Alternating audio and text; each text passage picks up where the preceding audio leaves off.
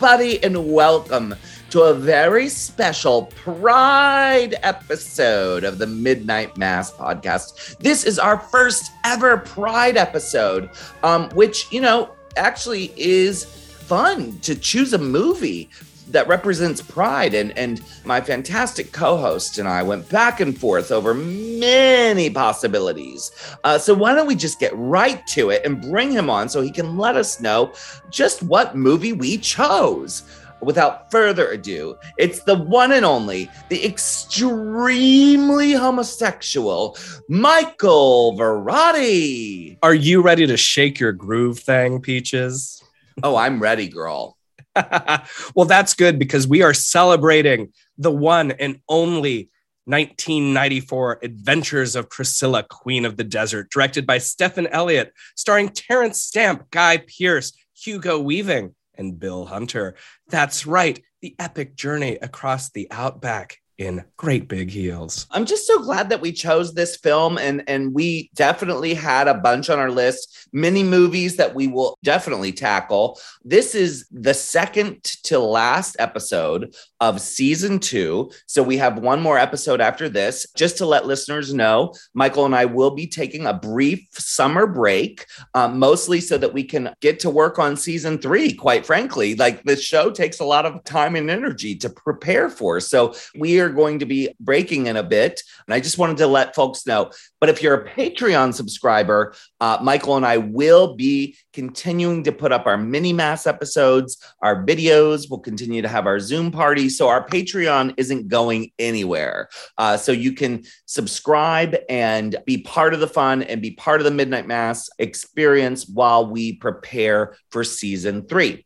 Now, this is uh, the movie we chose for the Pride episode. And Michael, I guess I think you and I know why we chose this, but what I don't know is your story with discovering Priscilla. Do you remember the first time you saw it? I absolutely do. I saw Priscilla on home rental, I, I saw it on VHS.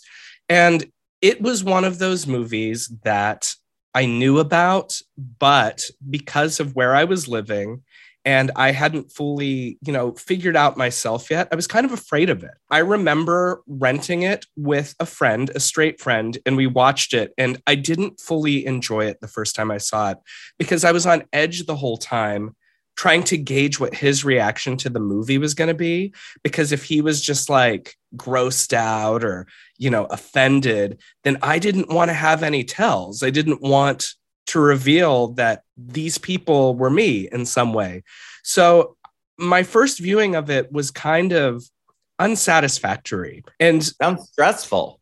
It was stressful. And you know, you know exactly what I mean. Those those moments in time where here's this thing that connects you to a world that you know is yours, but there are others watching you or you don't feel quite ready to access those things right and that that level of stress that gives you um, so I, I, had a very unsatisfactory first uh, visit with Priscilla and the girls, but later I came back to it and realized what a truly, truly special movie it is. I had a little bit of a different experience because I was in college when it came out, and uh, I was out of the closet when it came out, and I was already starting to dabble in the mid 90s club kid culture was you know in the clubs. It was it was something that was still very very underground in the queer scene but that's where before i became a full-fledged dragazon i found my sort of non-binary gender expression and it was through club kid culture. And so i was wearing a lot of lipstick and barrettes and girly clothes but there was a lot of gender fuck as we call it. And then priscilla came out and i had already obviously been in love with drag queens because of divine and frank-n-furter as i've discussed but Priscilla and seeing it with my college queer friends, it was like a game changer. It was like, oh, this is amazing. And we were in central Pennsylvania, you know, where that level of sort of Sydney Australia, outrageous costumery and creativity and sort of decadence and the makeup and the hair and the headpieces, all of it just blew us away. And so we actually started to like have themed house parties and things. And so much of that was inspired by our love of Priscilla. It played at the uh, artsy movie theater in State College. And so I think I went and saw it probably three or four times, you know, while it was in the theater. I do appreciate that you referred to this as a game changer because I think for younger members of our community, they need to understand that it was. Because um, when we talked about Vegas in space all the way back in the first episode of Midnight Mass, one of the things we discussed was in the year that Vegas in Space came out, 1991, drag was really looked kind of down upon by the, the larger queer community. In the wake of AIDS, there was this sort of larger response to present ourselves to the norm, air quotes, or the mainstream as we're just like you. We want the same things as you. So then we were trying to eschew all of these things that seemed out loud and queer or outrageous or other. So when Vegas in Space came out, it was sort of brushed aside on the film festival circuit by people who were looking for more serious queer fare. Mm-hmm. And it took until Priscilla came out, and Phillip Ford talks about this when he talks about Vegas in Space's trajectory, that Priscilla broke out several years later and it got the chance that Vegas didn't. And it all really does have to do with the weird respectability politics that our community was engaging with at the time. And then it feels like by 94, we hit this point where we were like, no, we're fabulous and we need to fucking own it. Yeah. And I think the other thing about Priscilla that really makes it special. And, and not to say anything negative about any other drag movie that had come out especially vegas in space which i love. But vegas in space is a science fiction fantasy. Yes. and the people in vegas in space are men that become women and they live on a, a, a glamazon planet or they go to they travel to this planet you know. And a lot of movies as i've discussed multiple times where drag was presented and it was quote unquote respectable had taken the queerness out of it you know. So it was men who needed needed to survive the mafia, like some like it hot, or dress as someone's grandma so they could see their children, like Mrs. Doubtfire. you know, so so we knew that drag was popular in movies. Hello, Tootsie, but queer people presenting as drag performers, but not just for fun. You know, showing the fun stuff, showing the fabulousness, showing the wit, the cleverness, the biting humor, but also showing things like gay bashings, you know, dealing with AIDS and AIDS phobia, uh, a trans woman, you know, on her trans journey while also being a drag performer and being a senior in the queer community. Yes. Uh, gay parenting was was addressed in this movie. You know, this fucking movie did not shy away from tackling a whole realm of experiences. And I think that's one of the things specifically about this film that I think makes it so special. And, and also, let's face it, a lot of the things that we're getting sort of mainstream play that were playing in central Pennsylvania, if it was a queer movie a la, you know, Philadelphia or something, and not the city, I'm talking about the movie, they were stories about AIDS. And AIDS was so such a dark cloud around us. And not that those movies should not have been made, they definitely should have. But this movie came along and it dealt with a lot of different stuff and it was for me it was the the members of the community that i wanted to be a part of you know th- this was the queer community that i as a young queer person said those are the people i want to hang out with and do things with well it lays it all out like you said. There's there's a messiness to it but there's an authenticity to it. And Terence Stamp has said in interviews that one of the things that the movie really does is it looks you in the eye and asks you what are you so afraid of? Mm-hmm. and i think that that's really important because queer portrayals were either meant to evoke an emotional tragic response at the movies or were presented as so other or strange or funny that we kind of lost the humanity. And Priscilla, about these three drag queens who are just road tripping across Australia, brought the humanity back in a lot of ways we didn't realize that we needed. I'm just glad that we chose this for Pride. I think that, you know, over the years, I've had a kind of a back and forth relationship with, I guess, what you could call the gay community. Um, and, you know, I mean, I think a lot of us haven't always been in alignment with the larger movement per se, because sometimes that has included trying to um, silence or erase weirdos like myself, you know, from, yeah. from the movement. But I feel like right now in this era of like, you know, Roe versus fucking Wade being overturned, you know, a Supreme Court that is attacking women's right to choose while at the same time we have politicians literally trying to outlaw drag queens from being around children. You know priscilla is exactly the fucking movie i want to highlight for our pride episode because it's joyful it is celebratory it is drag but it also is real and it deals with some really deep, you know, real stuff that we face as a community. In addition to all of the political reasons that you just mentioned, there's populist reasons. This movie hit in such a way and struck a chord in such a way that it made people look at the drag community on a larger whole differently. And we don't get drag race without Priscilla first. Absolutely not. No, I mean, it really was the game changer as far as opening the doors to people wanting to see more stories and more drag. I mean, it's the first real example of, uh, of an explosion of drag happening. I've been around long enough to see that that wanes. It ebbs and flows. It ebbs sure. and flows. So yes, Priscilla made drag really popular. It was two years after RuPaul's Supermodel, and you know we had this sort of like very popular period of drag, and then I would say in the early 2000s, drag went out of vogue again. You know, and of course that's when i started to really you know really like actually have some success you know?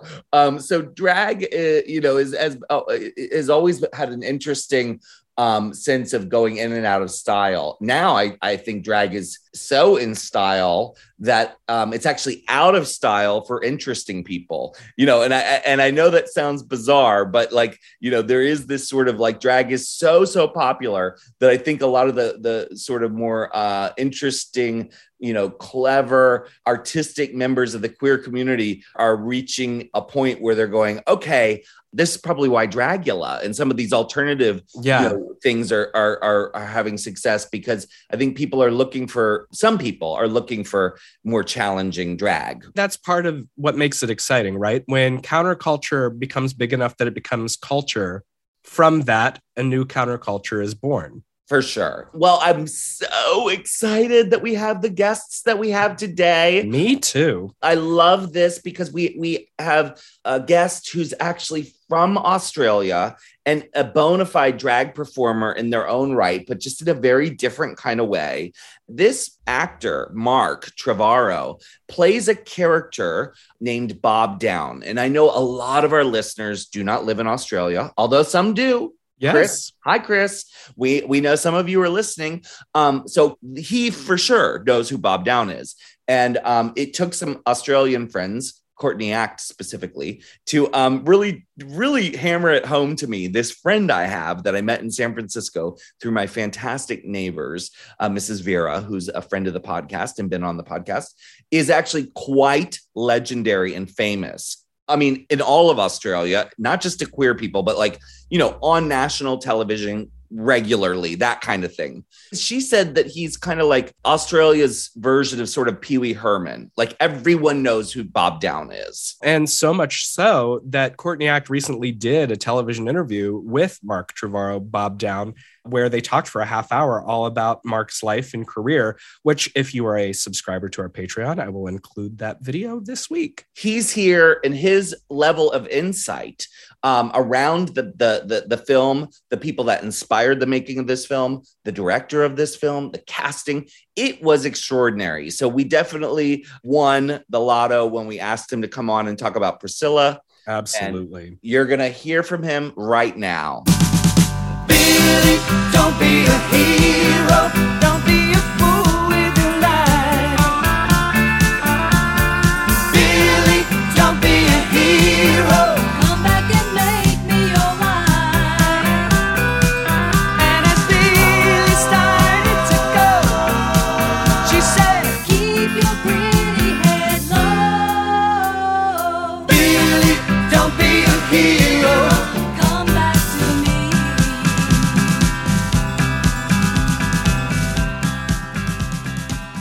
It is my extreme pleasure to announce our next guest, our very special guest, who's actually beaming into us from Australia itself. Uh, I first met Mark Trevorrow uh, through my dear friends, Mrs. Vera and Michael, who live across the hall from me. And I did not know when I first met him that he is literally uh, an Australian icon. And you know how I found that out is because once I asked Courtney Act herself if she'd ever heard of a character named Bob Down. And she said to me, darling, everyone in Australia has heard of Bob Down. I grew up with Bob Down. I love Bob Down. So it really did make an impression on me. And um, what was so lovely is, is eventually, after years of friendship, I got to meet Mark Trevorrow's character, Bob Down, in a show when he presented it at Oasis here in San Francisco. And of course, it blew me away.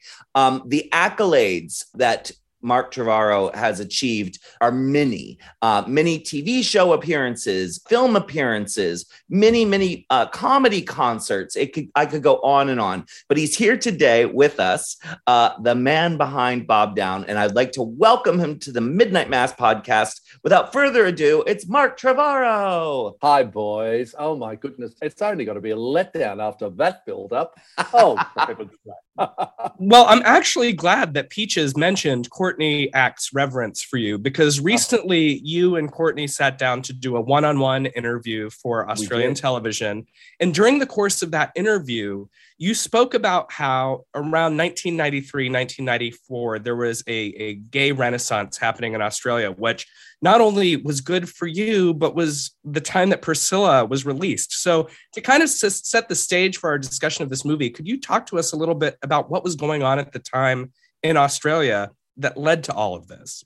Well, of course, at the time, the early 90s in Sydney was the absolute peak of the HIV epidemic, which was a horror show for all of us. We, we didn't have it as bad as you guys did, but boy, we had it bad. We lost dozens and dozens of friends. But fortunately, what happened was that Mardi Gras continued defiantly all the way through the epidemic, uh, through the mid late 80s and into the early 90s. And then suddenly, our national broadcaster, the Australian Broadcasting Commission, which is your P, like your PBS, they decided around about 94, 95 that they would broadcast the Mardi Gras parade, which is our giant nighttime. It's our Pride parade, which is held at night.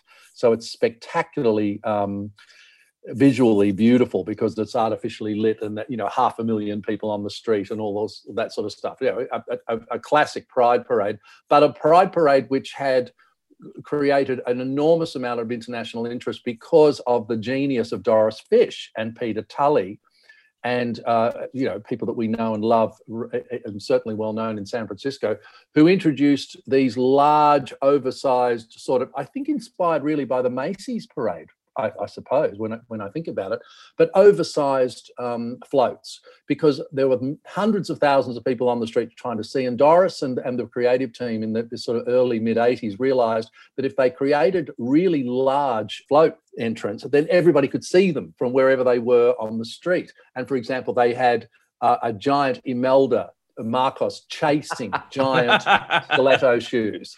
Uh, and people have still got some of those stiletto shoes. There was, we had a horrible anti-gay um, uh, campaigner who's still in our state parliament called Fred Nile, who was a, a, a religious nut, who still is. And we had his head. Uh, Doris created his head on a giant platter. stuff like that. So what happened was uh, people who were what television people were looking at all this, and it was creating such interest in the media because the pictures were so spectacular that finally the national broadcaster decided that they would broadcast it. This happened at the same time as uh, Stephan Elliott uh, was creating, working on, and pitching and creating um, uh, the movie of Priscilla. So there, the two things: the Mardi Gras broadcast, which which then has has been broadcast every year on prime time. It's not just on the live in the afternoon. Do you know what I mean? Like I know that that's what what happens uh, in, everywhere where the Pride parades are held during the day. The local TV, you know, will broadcast it uh, in the you know, live in the afternoon on a Sunday, which is fantastic. and I love how the Beerisphere always steal all the pictures and always get the front page of the Chronicle. everybody hates them. And um, so what was happening was that this was on prime time evening television, and, and it would be uh, the broad, always broadcast. It's always broadcast on a, on a Sunday night. They either do it live uh, on the Saturday or they uh, do an edited package. And it's been broadcast every year. It's been on about four different networks. Everybody fights to get it. That combined with Priscilla was a transformative moment in queer Australia for queer Australians because, um, well, for obvious reasons, uh, it, it, that we showed everybody how to have a good time. well, growing up in the US, I quickly learned about Australian queer culture through Priscilla, pretty much. You know, like, you know, we, of course, as you know, when you grow up in the US, sadly we live in this sort of bubble you know where we're we're kind of like told you know as kids like oh don't even bother to want to travel or look look at other places. We're the best you know um which of course we we realize later as adults who travel that we're you know we were fed a bunch of lies. But you know growing up as a queer kid in high school and understanding queer culture i'm so grateful for the movie priscilla because it did open my mind to like oh wait fabulous queer stuff is in other countries. And as as dumb as it sounds, you know, you know, I was a young queer kid who didn't, you know, totally understand. And uh, Stephan Elliott, uh, who wrote and directed this movie, who you mentioned, um, was part of that scene and had been, you know, exposed to it. Uh, Michael and I, you know, stumbled upon a, a really cool documentary um, that Michael found called "Between a Frock and a Hard Place." Yeah, and so if the the listeners today want to check that out, it's fabulous because what it does is it shows you this archival video footage of this vibrant, rich, really polished drag scene. Particularly in Sydney. Sydney has had a, a very sophisticated drag scene going all the way back to the arts balls uh, in the 20s and 30s and 40s. Mardi Gras is just a, a continuation. See, Mardi Gras has always been the parade at night, followed by a giant dance party at our state fairground, which is at the end of our gay strip. Our right. gay strip finishes at our sta- old state fairground, which is now Fox Studios. So they built a new state oh, fairground wow. way out in the western suburbs. But that, uh, uh, so we still have these magnificent old uh, giant pavilions, which are now movie studios. They've shot Superman, Star Wars, everything in this place. So they kept it, and we still have access to those giant halls for the for the dance party that follows. So there's always been this spectacular queer party scene that goes right back decades and decades in Sydney. And then in Sydney in the 60s, we had Les Girls, which was the, you know, the trans and drag performers in our North Beach area, in our King's Cross. And then a club called uh, Capriccios, which opened in the early 70s on Oxford Street, our gay strip, which is like our Castro. If you go to YouTube and you type in Capriccios, uh, uh, Sydney, you will see there's one film of one of those shows, and they are unbelievable. So Mardi Gras and what happened with Mardi Gras and what led to Stephan creating Priscilla is really a, a, continuation of something that was already spectacularly well established, particularly in Sydney. Melbourne too. Melbourne has always had a very vibrant drag scene, but the Sydney drag scene, uh, you know, right up until the uh, 80s, was everybody went, everybody loved the right. drag shows, which I think there's the parallel with San Francisco. As you're describing it, I do think it sounds like obviously a very uh, sister city to San Francisco. Sadly, I've not been to Australia at all, which seems oh, crazy to me. Darling, um, you got to get your ass down here. I know, but Mark, of course, spends a lot of time in San Francisco, and we have a lot of mutual friends, and so I like knowing that we're these sister cities. And one of the things I think that's um, really notable about what Stephan's idea was. What's so clever about it was Stephan going, okay, this is what we know of as creative drag queer culture here, you know, in Sydney. Let's create a scenario, a fish out of water scenario, where yeah. we have to bring these folks into parts of Australia where where they're not supposed to go. And so I'm just wondering, like, when you first saw Priscilla. Uh, what was your experience of it? What did you think about it? And also being someone from the community. I knew all about it right from right from before it was even uh, going to be shot, because my dearest friend in Sydney is Cindy Pastel, who is one of our greatest uh, drag performers, who is still performing. And uh, Cindy is the model for the Hugo Weaving character.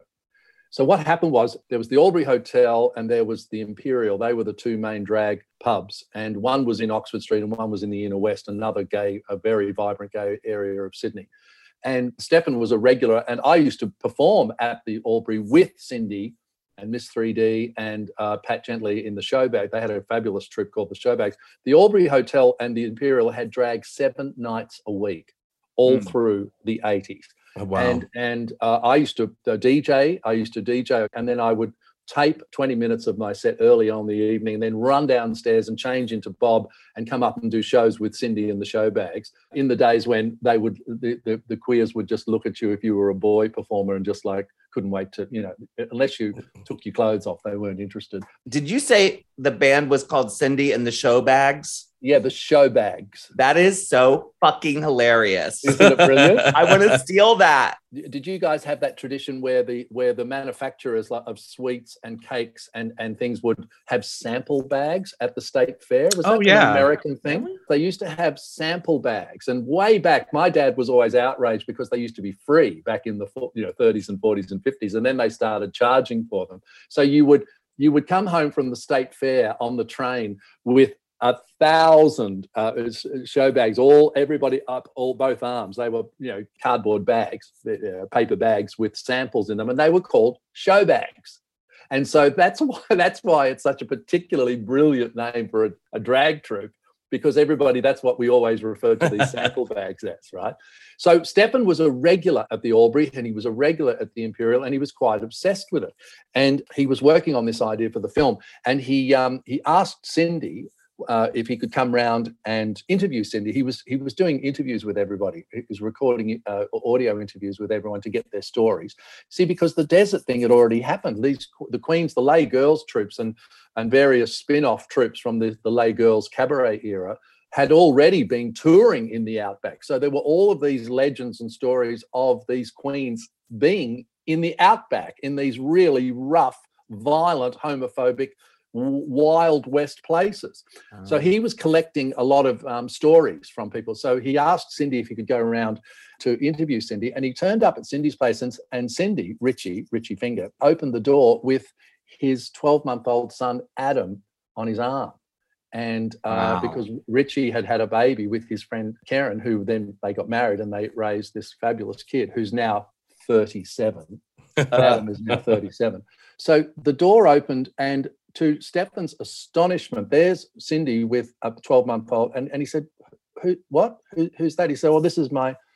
This is my son Adam, and uh, Stephan said to Richie, "No, I'm not coming in. I, d- no, I don't. No, I won't come in. I'm going home to rewrite the script." Wow. Yeah, Which is one of the reasons Yeah. that Michael and I have talked about this.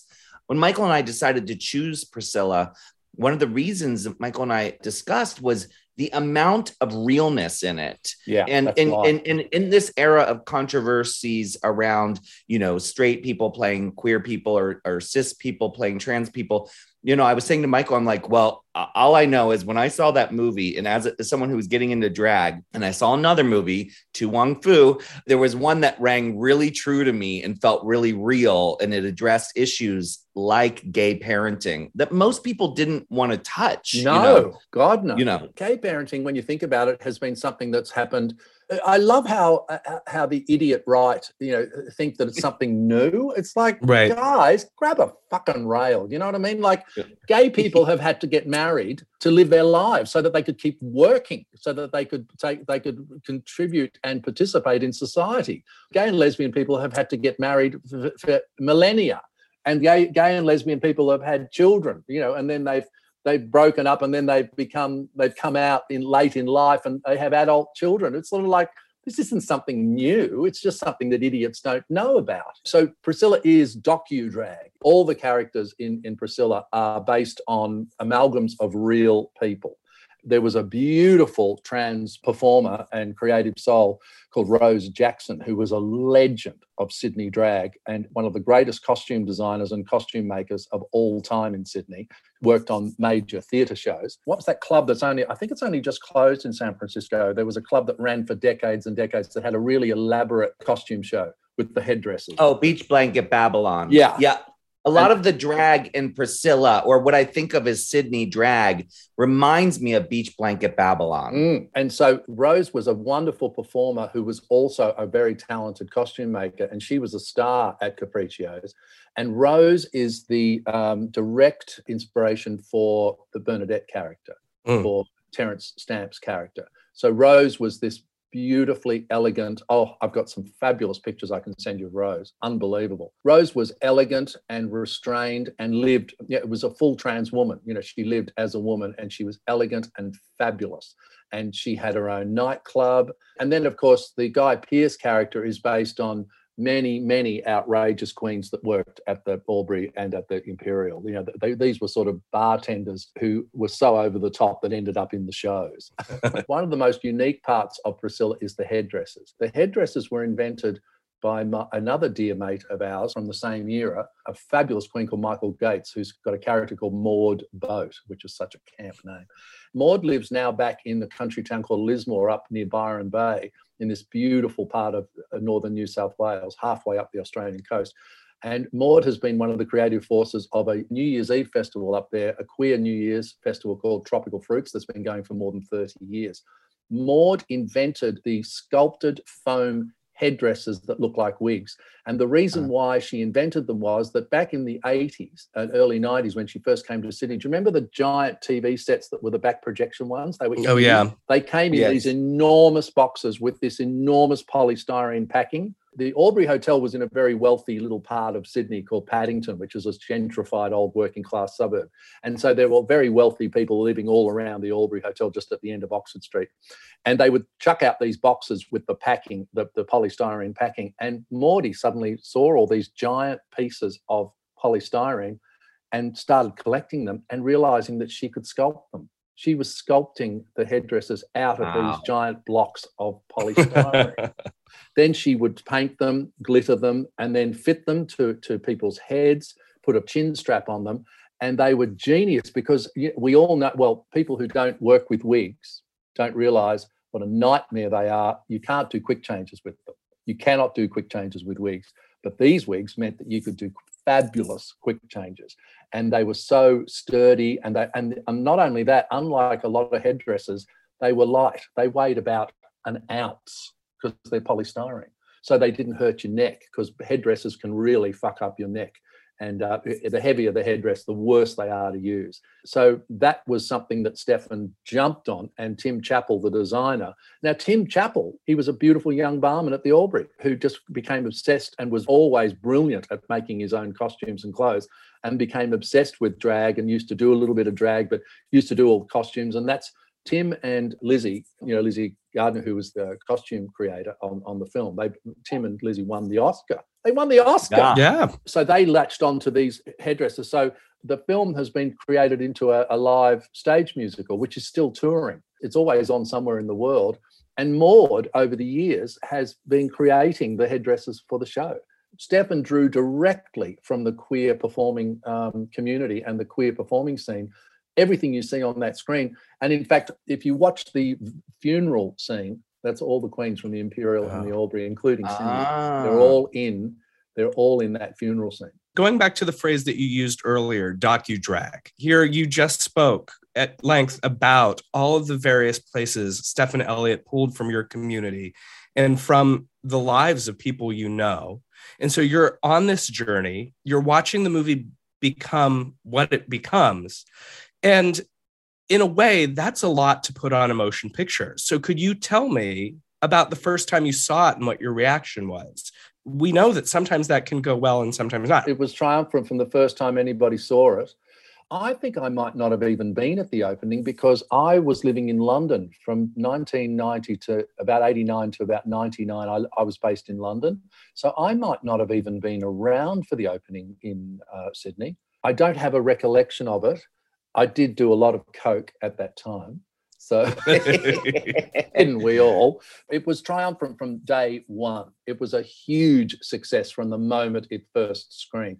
And of course, uh, it's beautifully documented in the Ladies Please uh, documentary, which is was the original documentary that they attached this, to the DVD, but it's on YouTube.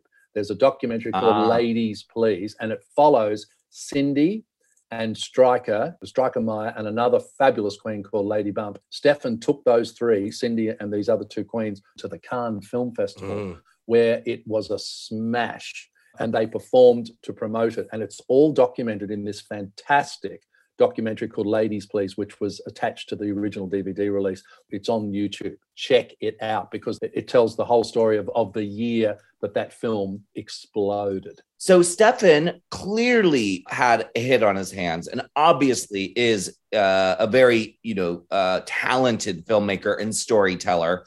And he worked with these queens and and members of the community, and then he ended up casting uh, you know actors Yeah. who weren't from the community, right? And we know uh, that that a number of people who were featured in the documentary Paris is Burning uh, went through a period of anger towards Jennie Livingston um, and felt like maybe this, you know, this woman kind of exploited them, and and I I know that attitudes around that have changed and that people you know feel differently, but there was a period where there was a lot of anger from the ballroom community.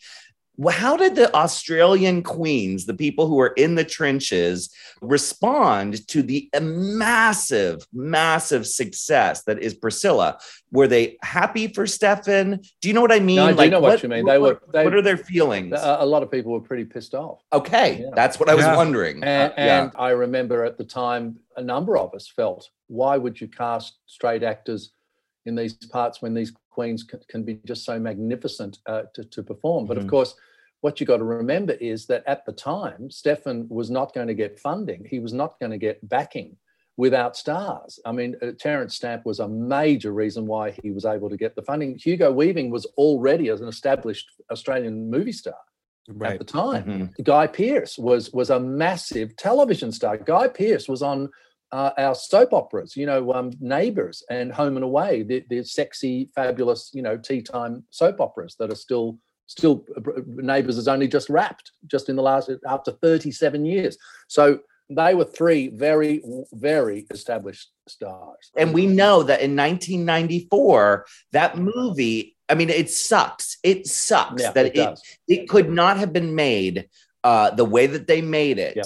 You know, the budget that they received, Yeah. it could not have been made uh, with the drag performers. right. And that just sucks. That's the business of show. Yeah. Um, but what I will say, you know, Stephan did by creating that film was Stephan opened up doors for all of us Yeah. for decades. Absolutely, You know, no question. there No. wouldn't be a RuPaul's Drag No, Race wouldn't. if there wasn't Priscilla. You know, Priscilla was the thing Uh-huh. that opened those doors. So, and I get where they're coming from. I understand Yeah. it. I mean, I've watched my own friends, you know, become, you know, uh, multi-millionaires, and you know, it, it all re- revolves around going on a certain TV show, and you know, the, the- you know. It is in our nature to be bitter and and uh, frustrated, and we are the underdogs. I mean, we always It's have true. been. We're the underdog. Oh my God, you are so right. Look, if you're 40, you were born in 1982. That was the year I went professional as a performer, right? So if you're under Right. 30 or 40, you're probably thinking, what the hell are you guys talking about? Because the young queers, and, and I hate even going here with this, you know, when I was young, because you don't want to be that queen on the bar sitting at the on the stool at Twin Peaks, you know, telling you how tough we had it. You know what I mean? Because it's so boring to young people. But the young queers see Courtney Act and they see all the queens from um, RuPaul, they see every, you know, queer is now mainstream. Queer is now part of mainstream entertainment. And it's so hard to explain to someone who's under 30 or 40 that there once was a time when you looked at in the in the newspaper, and if you saw a drag queen, it'd be like um, Terence Stamp and Hugo Weaving at the opening of Priscilla with a drag queen. You know, they wouldn't right. even bother asking the drag queen what her name was. That just used to, and at the time, it used to make my blood boil, right? And um, so, yes, there, there was a reason why people got bitter and twisted because we were so marginalized. I mean, I was doing a boy character. I was like the, the original drag king doing Bob. I was never interested in doing drag, but Bob became my drag queen. So I used to be the boy with the show bag. So Cindy and I used to do boy girl duets. We used to do uh, Louis Prima, Keely Smith, Old Black Magic. We still do. And um, the one time I've ever done drag was one at Tropical Fruits about four years ago. Cindy and I were so pissed off because we'd agreed to open the drag competition in the camping ground and we didn't want to do it. And so at the last minute, we swapped. I did drag, and Cindy did me. We did Chuck Pastel and Bobby Down, and we and we reversed the numbers. The only time I've ever done drag in my life. There's a video of it. I'll send you the link. And um, Please do. so th- there was a reason because we were so marginalized. And then Priscilla was this huge turning point. And of course, all the people that inspired it. It was very generous of, of Stephan to give everybody that funeral scene. It was his way of thanking them. But at the same time, it was like crumbs. Well, and something that Peaches and I discussed with Pandora when we talked about this is that we knew the idea that three straight men in this role would be a controversial topic because it's still today. It's still something that our community struggles with today. Yeah. And speaking of, of controversy, you know, the thing about cult cinema is cult cinema always has an element of subversion. And sometimes subversion ages well and sometimes it doesn't. And we have talked a little bit in some of our other discussions about this movie about some of the things that didn't age as well, like uh, the the Asian wife, uh, Yeah. and, and that portrayal, and how uh, Felicia uses a dead name kind of weaponized against Bernadette. But the thing that I wanted to ask you about, because Stephan has said in an interview that he couldn't make this movie today, and his reason was not either of those things, but was actually because of the Aboriginal scene with "I Will Survive." I don't see that as being a problem at all. He cited it in an interview and I we were just wondering if there was something that we were that scene is joyous. that's what we thought. Yeah. That scene is totally inclusive. And, and Yes. in fact, um, in the stage productions, there's always been an exquisite lead dance given to uh, uh, to an Indigenous dancer. This beautiful boy called Kirk Page, who's part of a- an incredibly prominent Indigenous family of performers and dancers and creatives. And so there's always been a beautiful solo for uh, an Indigenous dancer in the stage show. That scene is joyful and inclusive. It- it's like the, the two most put upon, the two most oppressed yes. groups in Australian society get together and put on a fucking show. we were baffled. We were baffled. Yeah. We were saying the exact same thing. We were saying, what are we missing? We we don't get it because to us, it's two groups that understand each other. They connect over the fact know, that they are We're the outsiders. You're outsiders too. Let's celebrate together. A really close friend of mine who's one of our great, he, who was in the original stage production of Priscilla, a, a wonderful queen called Trevor Ashley, who does the most wicked Liza Minnelli impersonation, which I made him do. He's a great impressionist. And he used to open in the original production of Priscilla, he opened as Tina Turner. He literally opened as if we were in a nightclub. And Trevor is now directing a new stage production of Priscilla, which opens uh, on the Gold Coast, which is out like our Vegas. It's opening at a casino theatre next month. And we're so excited because for the first time ever, Bernadette is being played by a trans woman.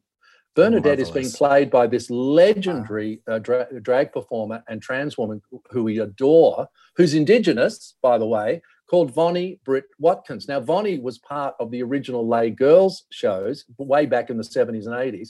She's one of the biggest drag stars in Adelaide, in South Australia. She is playing Bernadette.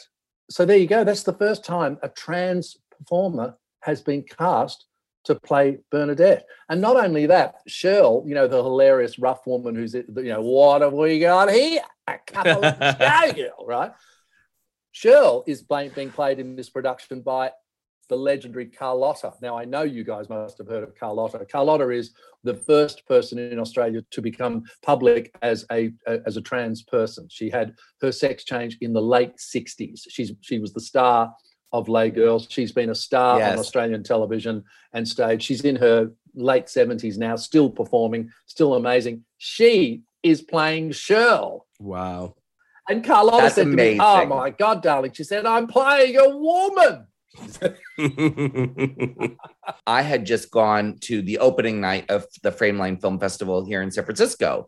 And it makes me realize that what you're suggesting is exactly what they should do because the opening night of the Frameline Film Festival last night was Jamie Babbitt, uh, who's a lesbian filmmaker. She did um, But I'm a Cheerleader, among many other movies, is directing a series for Amazon of uh, A League of Their Own. I saw the um, woman came out at the age of 95. I just Yeah. saw that. Yes, and Oh she my was there last night.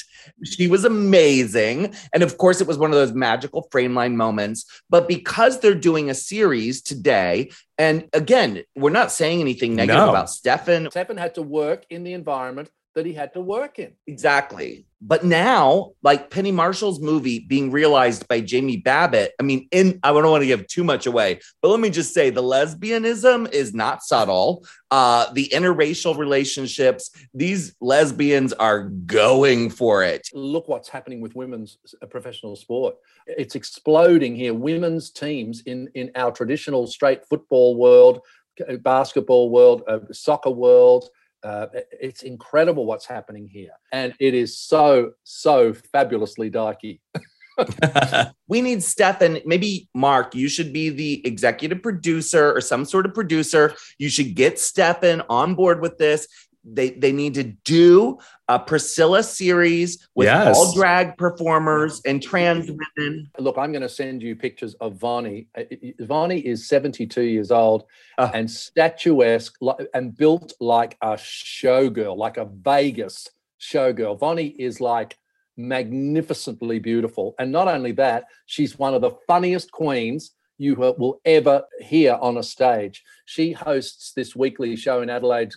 I can't remember what it's called. It's got a camp name, like Search for a Tragedy or whatever. Anybody can get up and do a drag number. And she stays on stage and comments and, and reacts. And she is one of the most fabulously natural comics. If it was ever done again as a series, Vonnie should totally be uh, Bernadette, no question. There could be parts for Cindy, for Maud, for all of these legendary and beautiful drag performers that are still rocking it in their 50s and 60s and 70s. As we're wrapping up, I'm going to ask you a question that I like to ask every guest. When we consider cult films, they're movies that we carry with us our whole lives because they attach to us in a certain way. But for you, this journey in this movie, you were witness to it Yeah. the whole time. well, it's been pain and pleasure. In a way, you almost don't like talking about it because it is such a precious thing, Priscilla, to so Yeah. many millions of people. It's almost better not to know this stuff.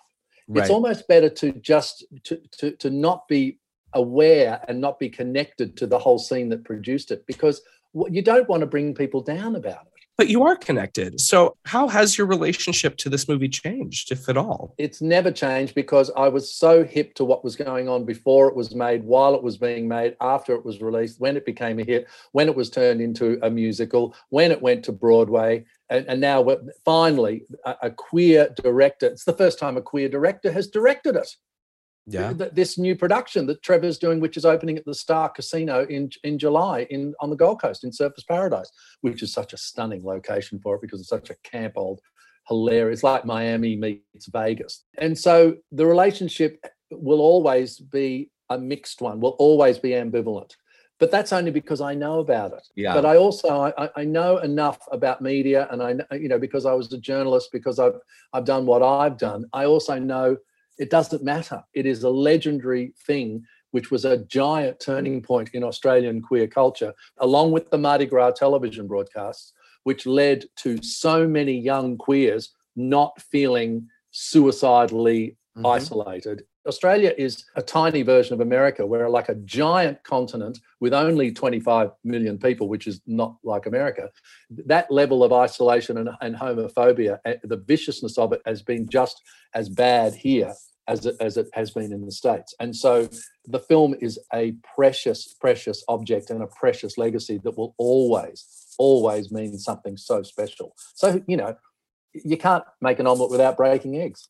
Yeah. I think that is the perfect idiom to describe progress and how it's just never pretty. no. No. And sadly, to get to these places, feelings get hurt, toes get stepped on, and we try not to, but it's just sort of like part of it. And um, I think what you boiled it down to is such a great reminder. Like I often describe the Rocky Horror Picture Show as being my "It Gets Better" video because as a young queer person who felt totally alone, completely alone in Catholic school in Annapolis, Maryland, discovering John Waters and the Rocky Horror Picture Show, when I say that it literally saved my life, I'm really not exaggerating so much. You know i was i was in a dark place. I was basically suicidal you know and movies have that power. And one of the, the things of, uh, about that documentary that michael found uh, between a frock and a, and a hard place that that was very eye-opening for me was just the vehement homophobia that existed in australia. Like Oh, they don't they don't um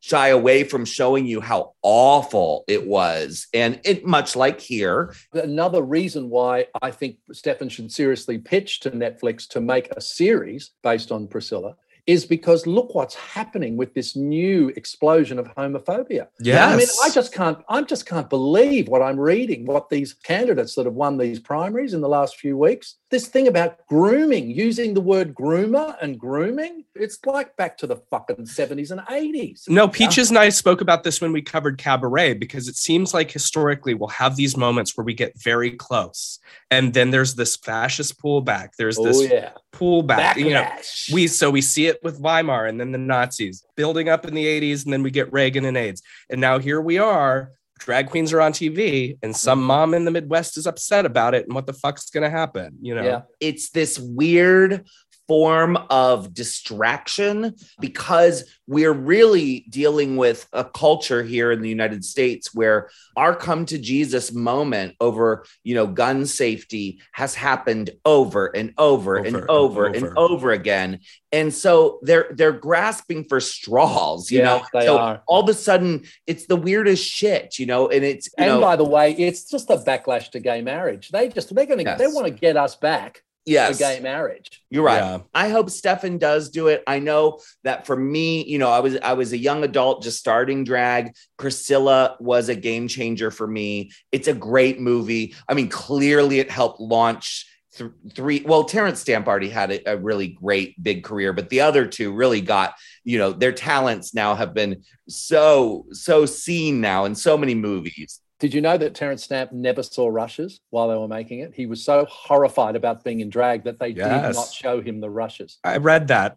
I think that in a way, then you don't get distracted by, you know, some of the the other bullshit. true. And so It's for so true. for that actor, she really had to believe as Terence Stamp, like it didn't matter that she had the voice that didn't sound like a woman. That is the story for a lot of trans people. You know, not uh-huh. everyone can afford to have all of the, you know, hormone replacement therapy and the, the facial feminization. And so I love that performance Yeah, me too. because it's so authentic to me. Totally. what I like about Terence Stamp in retrospect is how honest he has been about how afraid he was to take on the role, too. Yes. Part of the Yeah. reason he didn't want to see the rushes is because he was not able to deal with taking on this part of himself. Yeah. And in the documentary that Peaches has mentioned, he speaks about this complete and utter fear that he had. And it took until they did the scene where they dance in the bar where he realized, wait, I can embrace this. But it took weeks of shooting before he Yeah. really realized, no, this is okay. And he I narrates it, doesn't he? He narrates that Yeah. Yeah. but I think it's important for people to understand that that fear of the queerness, of, of the feminine, of the other was palatable to this person who was enmeshed in the world of art. He Yeah. was terrified of it because he knew what it meant to others. And that's a generational thing. And that he had his own breakthrough making the movie is significant in of itself. Look, this was an era where if you came out as gay, you wouldn't get work as an actor. Everybody Yeah. was gay. Everybody was queer. Everybody that was making the movies, everybody was working on the movies, everybody that was directing the television, producing the TV, everybody was queer, but nobody could come out. You know, Tim Timothy Conigrave. Tim was one of my dearest and oldest friends and was in the cabaret group with me called the Globos that I did had before I was solo. Tim felt that he had to come out to me as HIV positive in 1985. He joined the group, and we were putting together a, the last show that we did as the Globos, which was like a 60s lip sync revival thing. And Tim felt that he had to tell me that he was HIV positive because he felt that that was a, a responsible thing to do. But then he had to beg me not to tell anybody, including anybody else in the group, because if it got out, he was a working actor. If it got out, he would never work again. And these are queer directors, casting agents, producers that wouldn't give queer people a job if they came out. So the fear around that for Terence Stamp is totally understandable. Absolutely. I finally got married at the age of 58, which I, I never- was mean, there. you were there, honey. You were at San Yes. Francisco City Hall. And Yes. the, the man that I married, would you believe his name is Stephen Elliott? Really? Uh-huh. And it Yes. has caused the most unbelievable series of misunderstandings and embarrassing, awkward moments ever since we got together. And uh, I mean, only I would marry somebody called Stephen Elliott. And as I always say, including on stage, I say, look, we're sick of the confusion. To avoid any more confusion or misunderstandings, we're changing his name to Baz Luhrmann. that is genius. Has your Stephen Elliott met Priscilla's Stephan Elliott? So we've never seen them in the same room. Yeah, like he-. I think they probably have met over the years because Steph, my step did a lot of stuff, uh, volunteer work for Mardi Gras over the years. And I would be very surprised if they haven't been in the same room, but we certainly have not met. We don't really see Stephan very much. I, I'm not even sure that he, I think Stephan lives back in Brisbane. I, I don't, I never see Stephan out and about in Sydney. So I don't think they, I don't think they have met. But if they did, if they did, it might cause a rip in the space-time continuum. right, right, right. Exactly. Well, that is hilarious. And we cannot thank you enough, Mark, for coming on the show. Your insights have been incredible. And um, yeah, this has just been a total blast. And I can't wait to see you in San Francisco. Oh, I can't wait to get back. soon. Oh my God, Folsom Fair, Folsom Fair. Yes, exactly. Although Peaches, I think we got our marching orders that we need to get to Australia. oh yeah, oh, you we do. Totally do. And and the thing is, when you do come down, think about coming for New Year's Eve rather than Mardi Gras because you have to experience tropical fruits. It is in an old fairground that were all built in the 1890s. They have a 20 minute fireworks display in the middle of the bull ring, which we all stand underneath. Oh my God. there is a cabaret. The party goes all night. Then there's a pool party on New Year's Day, and they leave the party set up, and we go back and have and continue the party from six o'clock on New Year's night. Wow. Okay, we're coming. You'll think you've stepped into Priscilla. Okay. we are ready. It's in a tropical, magnificent location, balmy and warm, insanely fabulous. That's the one you have to come down to. Get that guest room ready, honey. you and me and Cindy, we will co-host the cabaret. All right. That sounds like a deal. Yeah, Perfect. baby. All right. Yeah. Thank you, Mark. Thank you, Mark. Oh, this has been wonderful.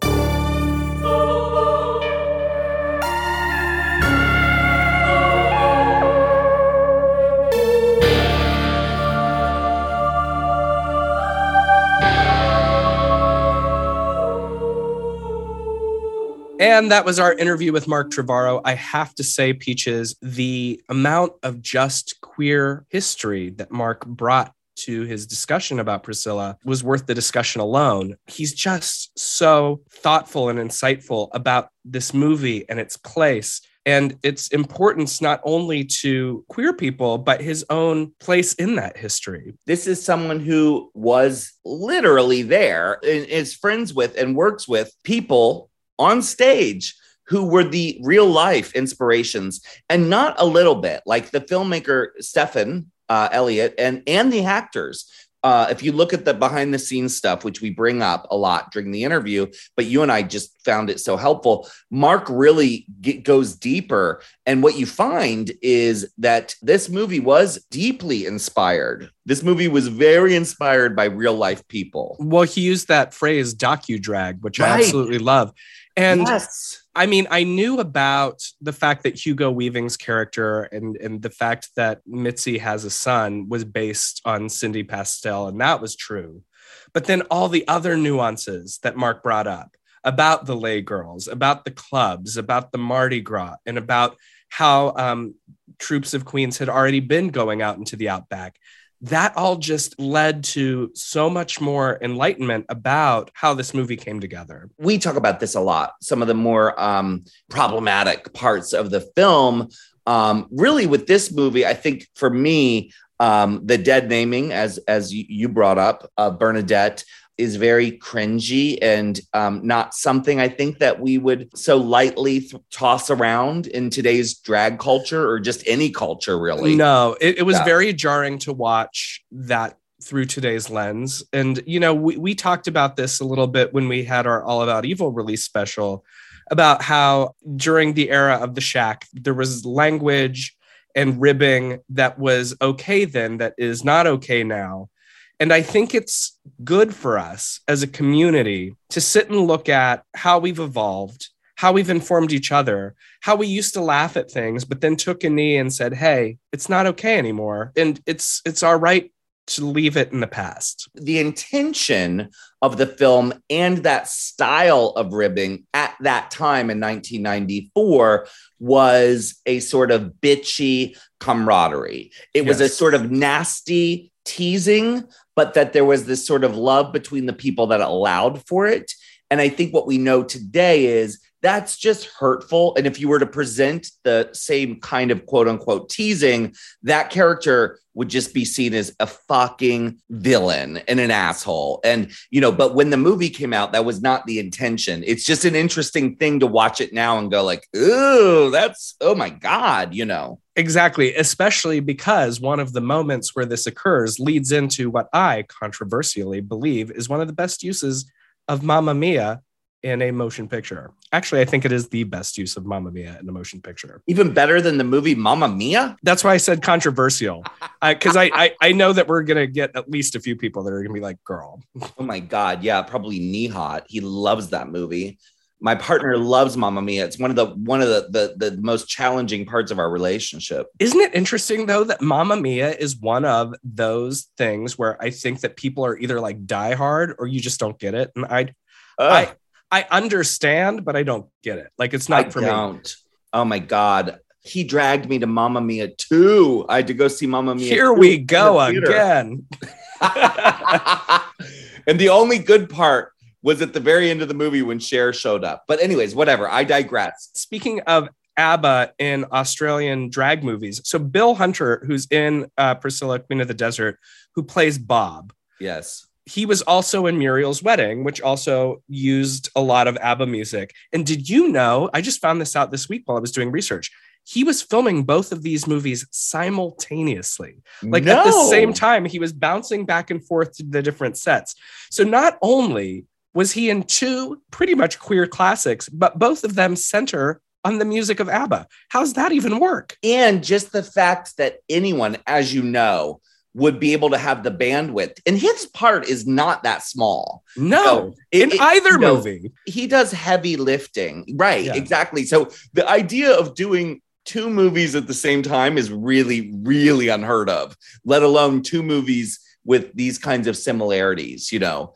Arguably, maybe two of the most famous Australian films ever made, you know. Exactly. Yeah. Uh, wow, that's really good trivia. Well, as we've discussed, this movie, of course, uh, what came from Australia, but its its reach was far and wide. And one of the things that we, you know, wanted to do um, with this episode specifically is, in addition to myself, is to hear from someone who, you know, as a young drag performer, was really inspired by this film and and and and how it affected them and I hadn't started doing drag when I saw Priscilla. So in many ways, Priscilla actually helped give me that nudge, that confidence, that that that excitement to be in my movie Jizz Mopper in full drag. And I and I really mean that, you know. But this next guest is someone who was a young drag performer who was doing drag. At the time, it was hard. In the gay community, it's like you had to come out of the closet because you were gay, and then you had to come out of the closet again to gay people sometimes, or to your Yes. family or whoever. And and that was the experience of this next guest, who you and I both, you know, are, are friends with.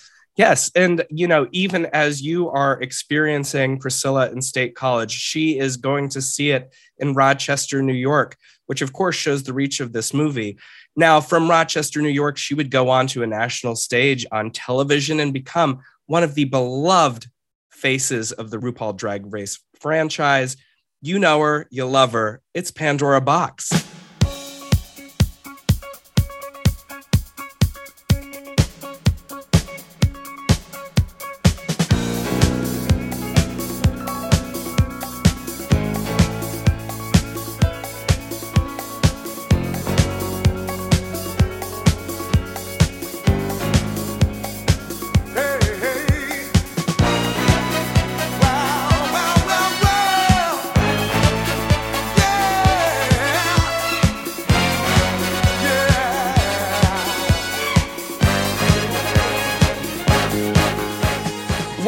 Back, listeners. Our next guest is not only an avowed fan of the adventures of Priscilla, Queen of the Desert, but she's also more than familiar with the trials and triumphs of taking drag on the road.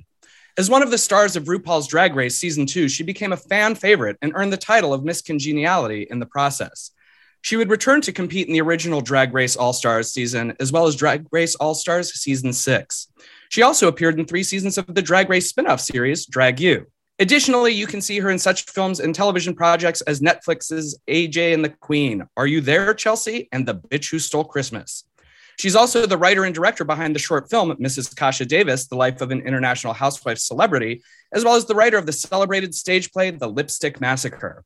On top of all that, she's a recording artist, a stand up comedian, and a master of cosplay. And she's someone I just truly adore as one of the loveliest people I have the pleasure to know. Please welcome drag superstar Pandora Boxx.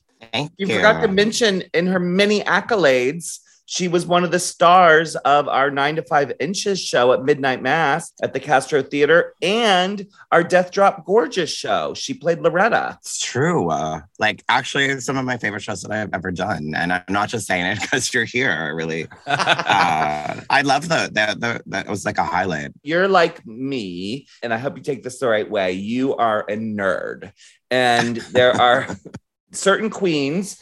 I think Jinx is definitely a nerd. There's a bunch of us who are nerds, and, and part of our love of drag includes a fandom of just pop culture, cult movies, icons. I mean, your Dolly Parton, when you did our nine to five show, was just so fabulous. And it was so obvious that you had studied that film from a fan's point of view. You just, you, you knew it backwards and forwards. I know every line to that movie, and I think I told you in one part of the script, it was like where Dolly. Uh, where she has to run in with Mr. Hart and it's the whole speech. And I was like, um, so you cut it down. Can I do the whole thing? Because I know it if I say the like I'll know it from start to finish if I say the whole thing. And you're Yeah, like, yeah. yeah, go. Yeah, do it.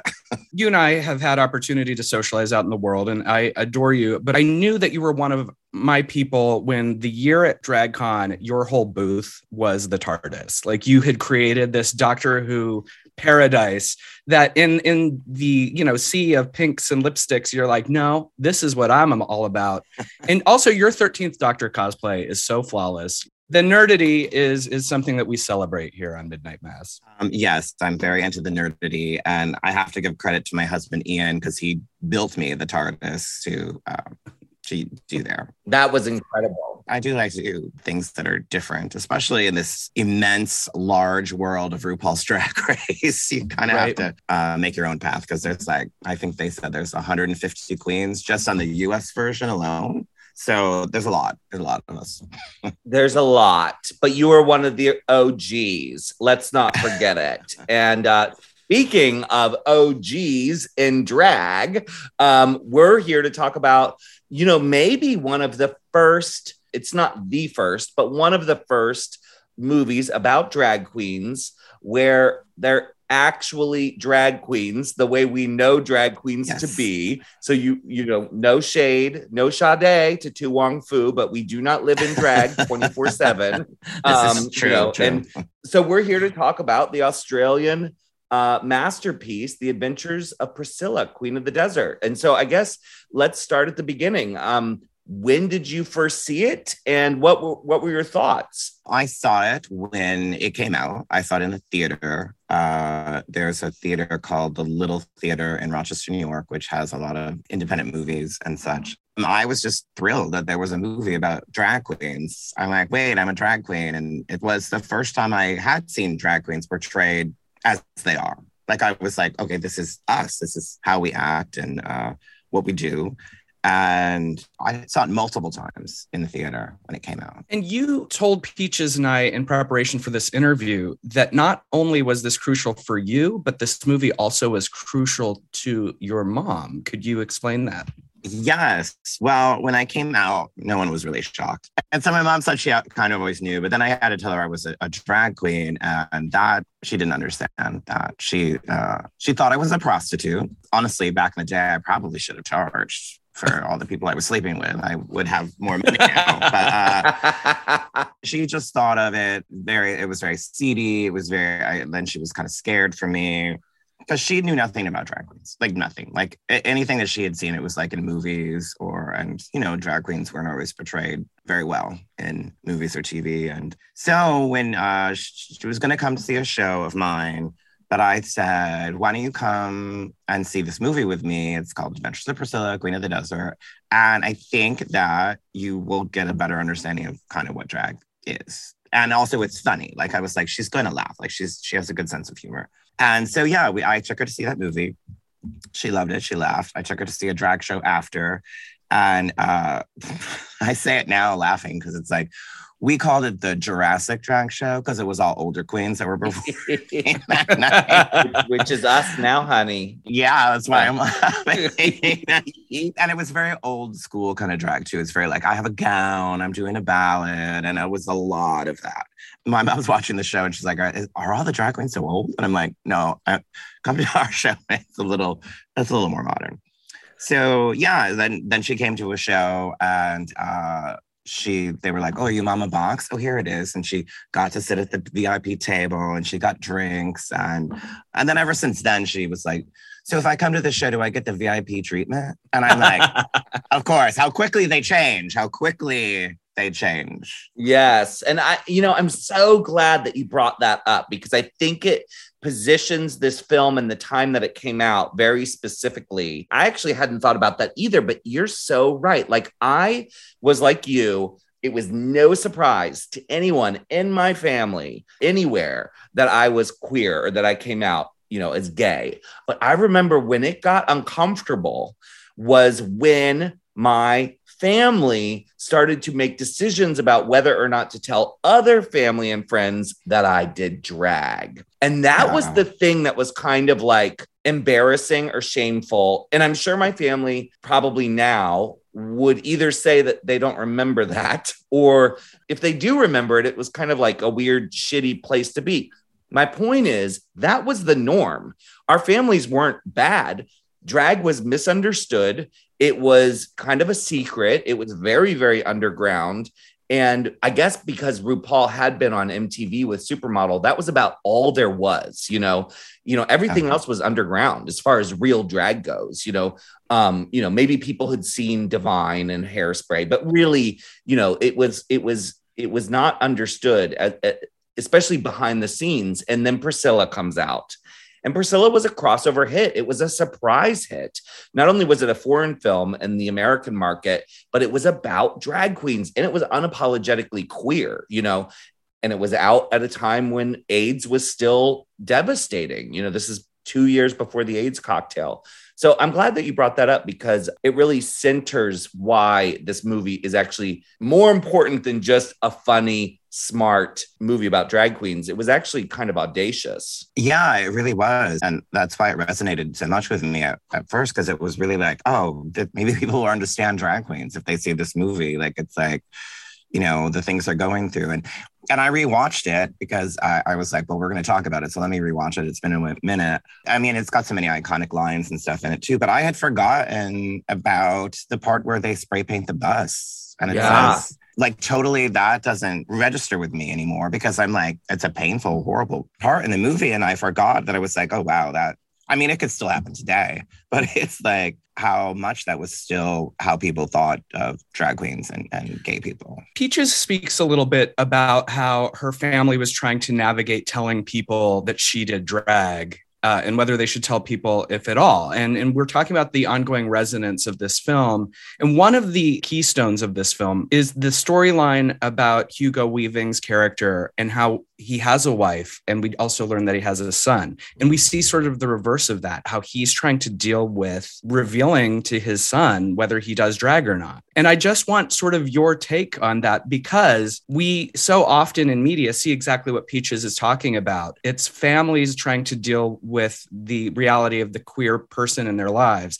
But we don't often get this authentic reversal of the queer person trying to navigate the world. So I just want your take on that. For years doing drag, I avoided telling people I did drag. Like if it came up in a conversation of people that I didn't know. I mean, everyone knew who I was. I mean, I came out and then I was Pandora and that's it. it was over. Sometimes now when people ask me, I'm always like, I'm an entertainer because it's still in that back of my head of, of you know, going through all that and, and, and feeling like you're being judged or people don't get it. They're like, oh, what? What is, what's a drag queen? And it's like that line. It's like we dress up in women's clothes and parade around mouthing the words to other people's songs.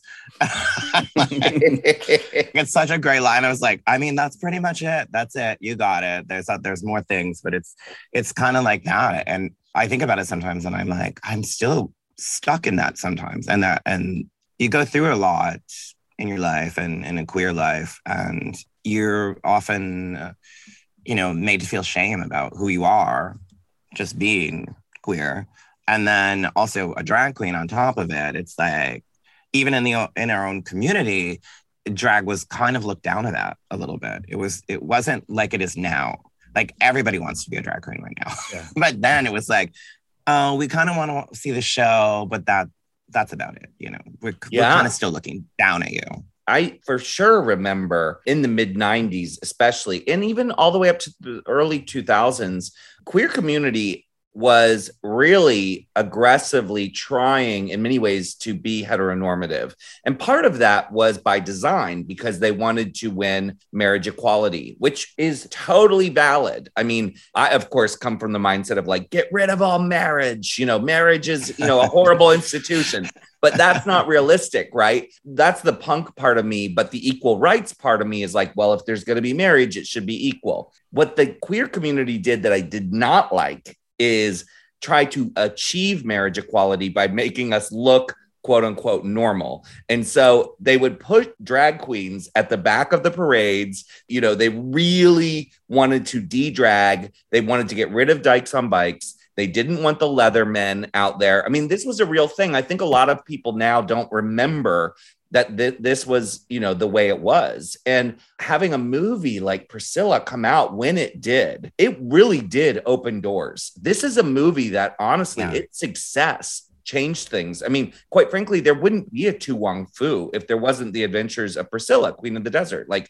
we know that. We know how Hollywood works. Someone else had to do it first. So I want to talk about the performances and ask you your thoughts on the performances because I obviously think that is one of the great strengths of this film. And it wouldn't be fair to criticize these filmmakers for not casting um, a trans woman or gay men to play these parts because people could not be out at that time. Actors could Yeah. not be out. The movie, in many ways, regardless of, of what their sexuality is, we didn't have a pool of out trans actors or, or gay actors. So I'm going to kind of table that because I don't think that's a fair criticism of this film. Now, today, if the same movie came out, I think it's a fair criticism. But Yeah. you know, but what do you think of these performances? Because you've got three genius actors chewing the scenery. Two of the actors went on to like have like be in these huge blockbuster movies after, which is crazy. Guy Pearce was the first drag queen I had a crush on. So sexy. Yeah. Oh my god, he's so hot in it, and uh, they were really like committed. I mean, I really was. I just don't know what their process was, but I'm like, they had to have hung out with drag queens. Like they had to have like met them or known them because they really they got it. They they and it was like the not stereotypes, but it's you know it's like the seasoned drag queen, the new drag queen, and then you know the the trans woman who is is has done drag for so long and you know she's just still bitter but still like fabulous And rewatching it again, their lip syncs were on point. Like they were so good. It wasn't like they just, I don't know, they just, they took the time to learn the song, like to really, really, really know it. And the performances are great. I mean, the costumes are amazing. I it won an Oscar, I Yeah. believe, for best costumes. Yeah. Um, they did make drag queens kind of step up their game with costuming and stuff. And I was like, oh, all right. I can't just wear buy this uh, wear this out from a merry-go-round. I'm, I should get something else. And uh, the merry-go-round. That's a deep cut for 80s East Coast mall Yes. trash. it is. um, but but let's jump into it because this movie did win an Academy Award for Best Costuming, and we know for a fact that the outfit that won them the Oscar was a seven dollar outfit made out of flip flops, which is pretty fierce. Yeah. But this film is full of amazing looks, from the silver outfit on top of the bus Mm. to what they wear when they do "I Will Survive in the Desert" to the finally number. Pandora, do you have a favorite look or looks in this movie? I like them all. I mean, the flip flop dress, obviously iconic, but I do. I like the finally number. I I think I like when they're when they're, I don't know the what they are the hats the they are the ostrich heads or whatever Yes. when they're all in the blue. um, yeah, I love that. I mean, I also I also really do love that the crowd is kind of eh, they're kind of into it. They're like. Well, that's kind Yeah, of yeah, yeah. So one I don't really love is the where they have the pigtails and then they pull the pigtails off, where they're on the bar and they've got like those just those short, ugly wigs on. And I was like, no, that doesn't look good, girl. But it was Um, it was 90s. It was very club kid, that it look. was. Yeah. And also, I have used that one bit in a lot of my mixes that I make where it's Bill Hunter. he's the only one. He's like, yeah. Like I have put that in so many mixes where uh, when I make my mix ends and I put that in there because I because I was like I've done shows like that where there's one person that's clapping and Right. they're like yeah I um wanted to just say about the performances. I, I was thinking about how, um, as far as I know, th- that these are three, you know, cis straight men, and I was thinking like, why did I love their performances so much? And I think your point of um probably they spent time with queer people and they spent time with drag queens and drag performers and older trans people and probably gay people who had kids and had been married because there's this sort of style of performance that we still see today and i'm thinking about james corden in um, prom if you saw that that new version of prom where it just rubs me the wrong way and you can't put your finger on it exactly and you go oh my god you're you're kind of trying to be nathan lane in the birdcage but you're not nathan lane and this is coming off as like a minstrel kind of like sissy performance that just rubs me the wrong way. And somehow in Priscilla, it is the exact opposite. Like they are so endearing, so delightful, so real to me. You know, they play it so real. I especially love Terence Stamp. I just think for the filmmakers to do something that at that time was so challenging, you know, an older trans woman played by Terence Stamp and where the other the young queens at that time are really giving her grief you know especially guy pearce Yeah. you know their chemistry is remarkable so yeah i just i just love it so is there anything in the movie today since you watched it recently what we find is a lot of the movies that we love from the 70s the 80s or beyond especially when we look at something like Auntie Mame or you know whatever um, that you watch the movie again and you go like, that didn't age well. Uh, you know, was there anything that hit you that way rewatching it? I will say, and I absolutely loved her, but I was kind of like thinking of the role of Cynthia shooting ping pong balls out of her uh, octopussy, That's um, yeah. which I still think is funny because I mean, she's thrilled to be she's doing it. brilliant. Yeah. And I kind of was like, I was just watching it. I'm like, I don't know if if it's racially insensitive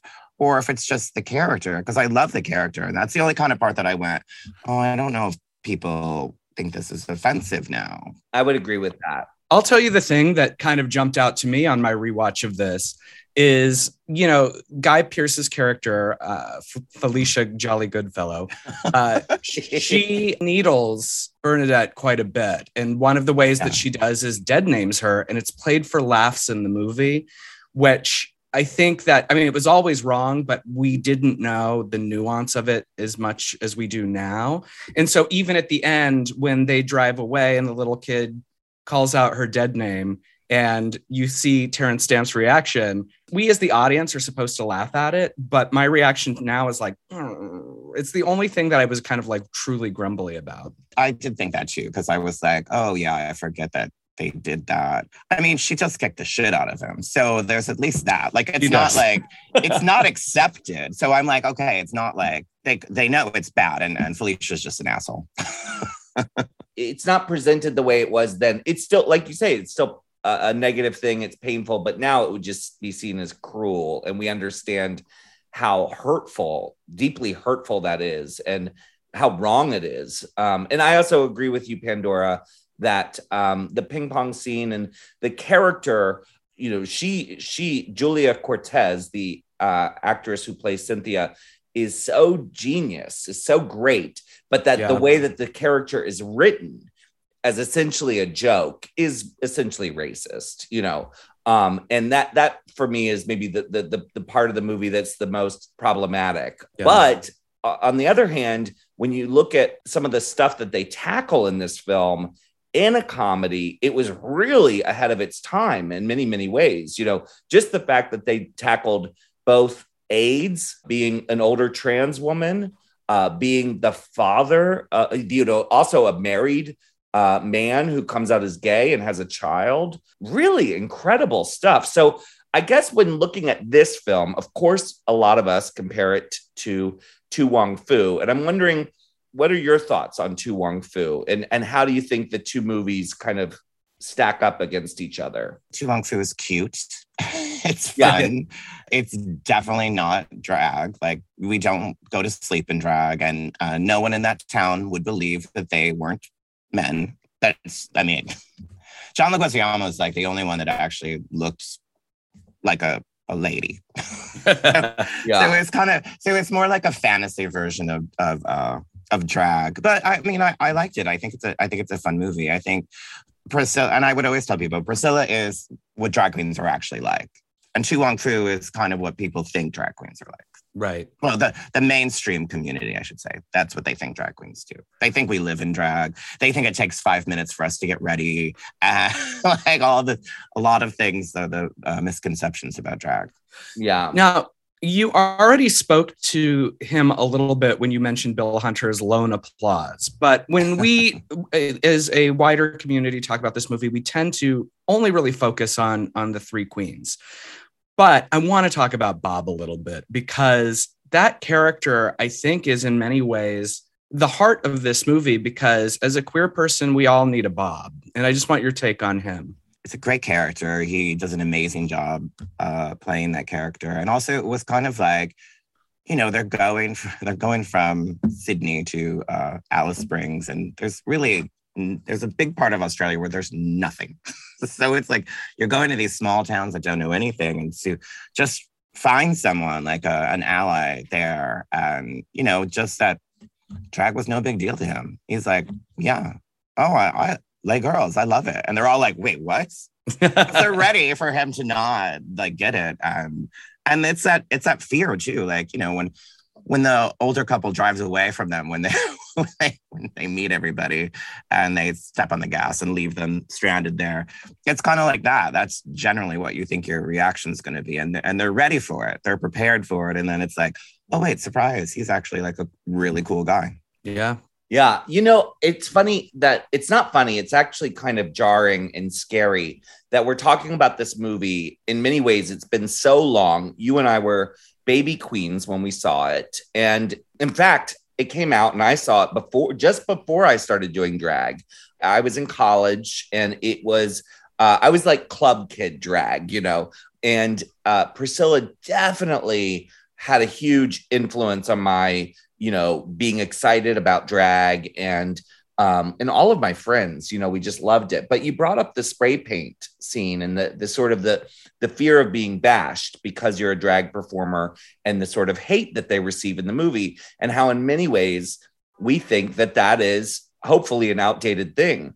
But literally a few days ago here in the Bay Area, a queen is doing a drag queen story hour at a library, and a bunch of Proud Boys stormed into the library while this queen is reading a book to children and they begin screaming homophobic and transphobic slurs at her. They're wearing t-shirts with you know semi-automatic weapons on them. They have masks on.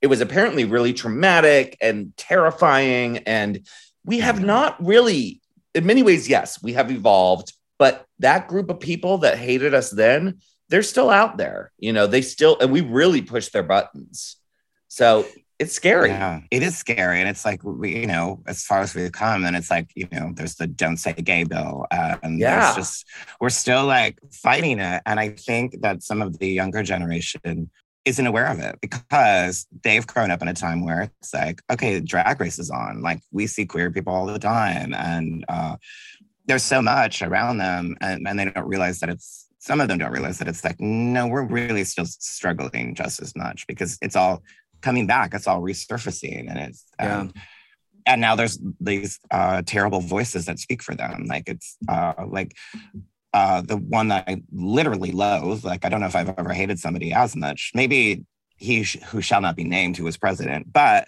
uh, like Marjorie Taylor Greene is out there. Uh, she's spouting all these lies, and she's talking about monkeypox and how it's transmitted through gay sex. So I'm literally thinking, this is like the AIDS crisis all over again. Like it's literally like it put fear in people and like what was written on their bus. And now it's like we've got people like this bitch out there telling Right. people that that's how you get it is through gay sex only, which is false.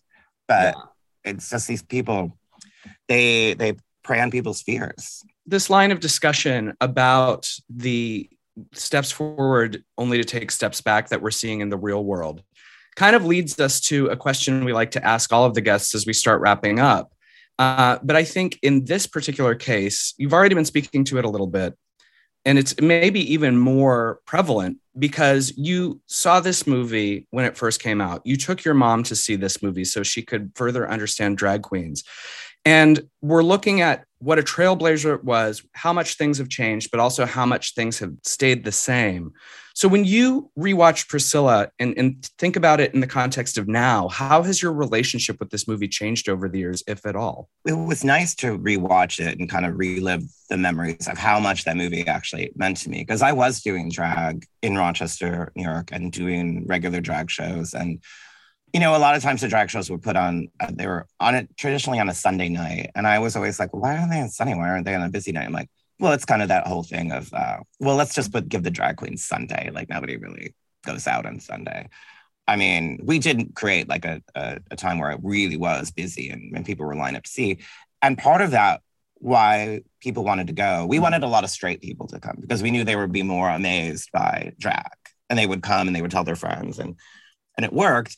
But Priscilla helped change that. Like RuPaul, cha- like when RuPaul's song came out, like people were like, "Oh, what's drag? Are there is there a drag show?" And when uh, Priscilla came out, it was the same thing. We saw a lot more people come into our shows because of this movie. Yeah, it's just kind of like a, a nice memory of, of remembering this movie and, and and the popularity. And at a time that I'm not, I wasn't so bitter about drag. I actually really enjoyed it. Like I was like, oh, I'm having fun. Now it's like, you know, it's it, part of it becomes a job where your hobby and your thing you did for fun is now your career. And uh, it's a little yes that's relatable content and um and yeah i mean i think a lot of us who've done drag for a long long time obviously we still love it or we would do something else but your relationship with it changes just like our relationships with these movies change. And i very much identify with your feelings about priscilla. Rewatching it is a reminder of that excitement around discovering something. It's how i feel about rewatching the early john waters movies. I still get that that same charge of like this is queer people being bad, you know, like, and I love it. And I still get excited about it, even though, you know, I'm not excited about, you know, queer people on the street being bad. I'm like annoyed. Yeah. I'm an old lady. Um, you know, but it's it's that thing. Anyway, Well, I know we're wrapping up, but you are a drag performer, and this is a Pride episode of the Midnight Mass podcast. So, are you uh, busy? Is this a busy month for you? Did we hit you up in the middle of a million things? Because I know um, for me right now, it's a bit of a busy time. Yeah, I mean, I'm definitely busy, but it is also something I learned in a pandemic that uh, I have to, if I can, not make my schedule so crazy that I'm like exhausted and then I'm just not enjoying the work. I'm not Yeah. like, I'm just kind of going from gig to gig and I'm just like, "Uh, okay. Right. I have taken those mental health days and I have tried to make sure that if it's something that can be moved or it doesn't have to be the exact date, then uh, I will do that. Well, one thing I wanted to ask you about that you are doing for Pride is you have a special item out in the world that features your face uh, that is also going towards uh, a good cause. Could you tell us a little bit about the Pandora Boxx stuffed animal? Yeah, I'm a plushie. Uh, no, I uh, teamed up with Makeship and they uh, do these campaigns. It's kind of like a Kickstarter, but for plushie dolls, and you have to sell so many and then they get made. And uh, yeah, and it's in my Pride outfit that I wore last year when we were promoting All Star 6. And we got to go on the top of the Empire State Building and, and do some photos, which was cool because I've been in New York a lot of times, but I've never actually been to the Empire State Building. So we got to do that. And yeah, so you can uh, go to my website, pandoraboxx.com with two X's because the extra X marks the spot. Uh, yeah, and it, it's there. Or you can go to makeship.com and a portion of the proceeds goes to the Trevor Project. So Excellent. Fantastic. Well, I can think of no better way to wrap things up than to send our listeners to go get that plushie. And you, like so many others, can take it to bed with you and sleep with Pandora Boxx. Uh, probably, probably get monkeypox. yeah, yes. Well, Thank you so much, you enough, Pandora. Pandora. Yeah, thank you so much. We loved having you on. Thank you.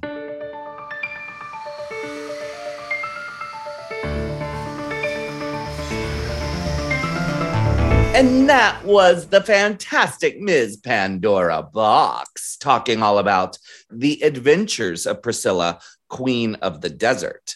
I loved how she was able to actually use this film to help her mother better understand who she was you know and that that's the other thing about priscilla that great storytelling great filmmaking does it often presents people and stories that change our minds about things and, and give us a further or deeper understanding around things. And certainly at that time in the mid 90s, the heyday of trash talk show television, drag was just to be exploited as a, as a freak show. No parent wanted their kid to come home and say they were a drag queen. I know this from personal experience.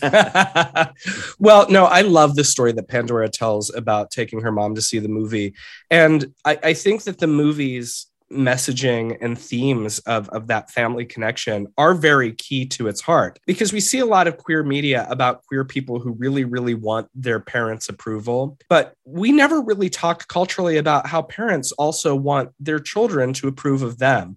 And in this movie, we see kind of the inverse of what we normally get from queer movies, where Hugo Weaving so badly wants his son to be proud of him that I think that if you're a parent and you're watching that movie, and maybe you're struggling with the idea that your kid may be queer, maybe a drag queen or whatever, but you're seeing the inverse and you're able to look at it through that lens, that it's all about needing someone to approve of you, to have a place to belong that really probably helped a lot of moms and sons and queer people and their parents. Yeah, I agree with you. I love this movie. I'm so glad that we chose this movie. And um, we could have chosen a lot of different films to celebrate for Pride Month. You and I actually did a mini mass of a ton of the movies we were considering. So if you're interested in a further uh, discussion about queer film and, and movies we were thinking about for Pride Month, um, there is a mini mass up on our Patreon that you can uh, subscribe to and listen to. But Priscilla is really, really special. And I just am thrilled that we got to include it in our Midnight Mass podcast. I get it. Not to be cheesy, but it is our Pride special. I, I think that this movie does embody a lot of what the tenets of Pride are about. You know, when when I got the opportunity to see it theatrically recently, which I took my boyfriend, he had never seen it before, and we went and saw it in the theater. I thought back to that first time that I had seen it on VHS and how I wasn't really ready for it, and then subsequently rediscovered it. But I forgot about how out loud and proud and special it is. And there is this thing when Guy Pearce is on the top of that bus and the silver lame is like flapping in the breeze behind him. With the opera music, With playing. the opera Yeah. music, we all want to be that free. We all want to live that unapologetically and that fabulously. And Priscilla posits, why can't you? And I think that we as queer people, no, we as people need those kind of movies and we need these kind of stories to remind us go out, find your tribe, find your chosen family, and be, and just be. Absolutely. And I think that that moment that you're describing is is so beautiful. It's obviously the moment that was put on the movie poster and it's just iconic. I mean, it says so much about queer strength. It's a beautiful beautiful shot and it's filmic and it's wonderful. So if you are the kind of person who wants to uh, stand on a bus driving through the desert in a glamorous piece of lame floating in the background while opera music plays. And you're also the kind of person, more importantly, who would preserve this sacred turd of an ABBA member. Well, then you too may be one of the children of the popcorn now.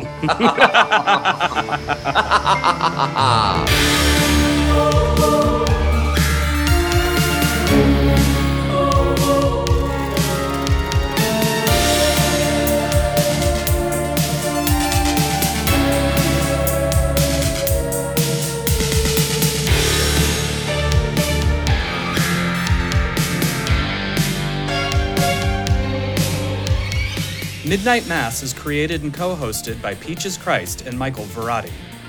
The series is produced by Joshua Grinnell, Michael Varrati, and Heather Dunham. The Midnight Mass score and theme music was composed by Andrew J. Sepperly. Midnight Mass is a Peaches Christ production.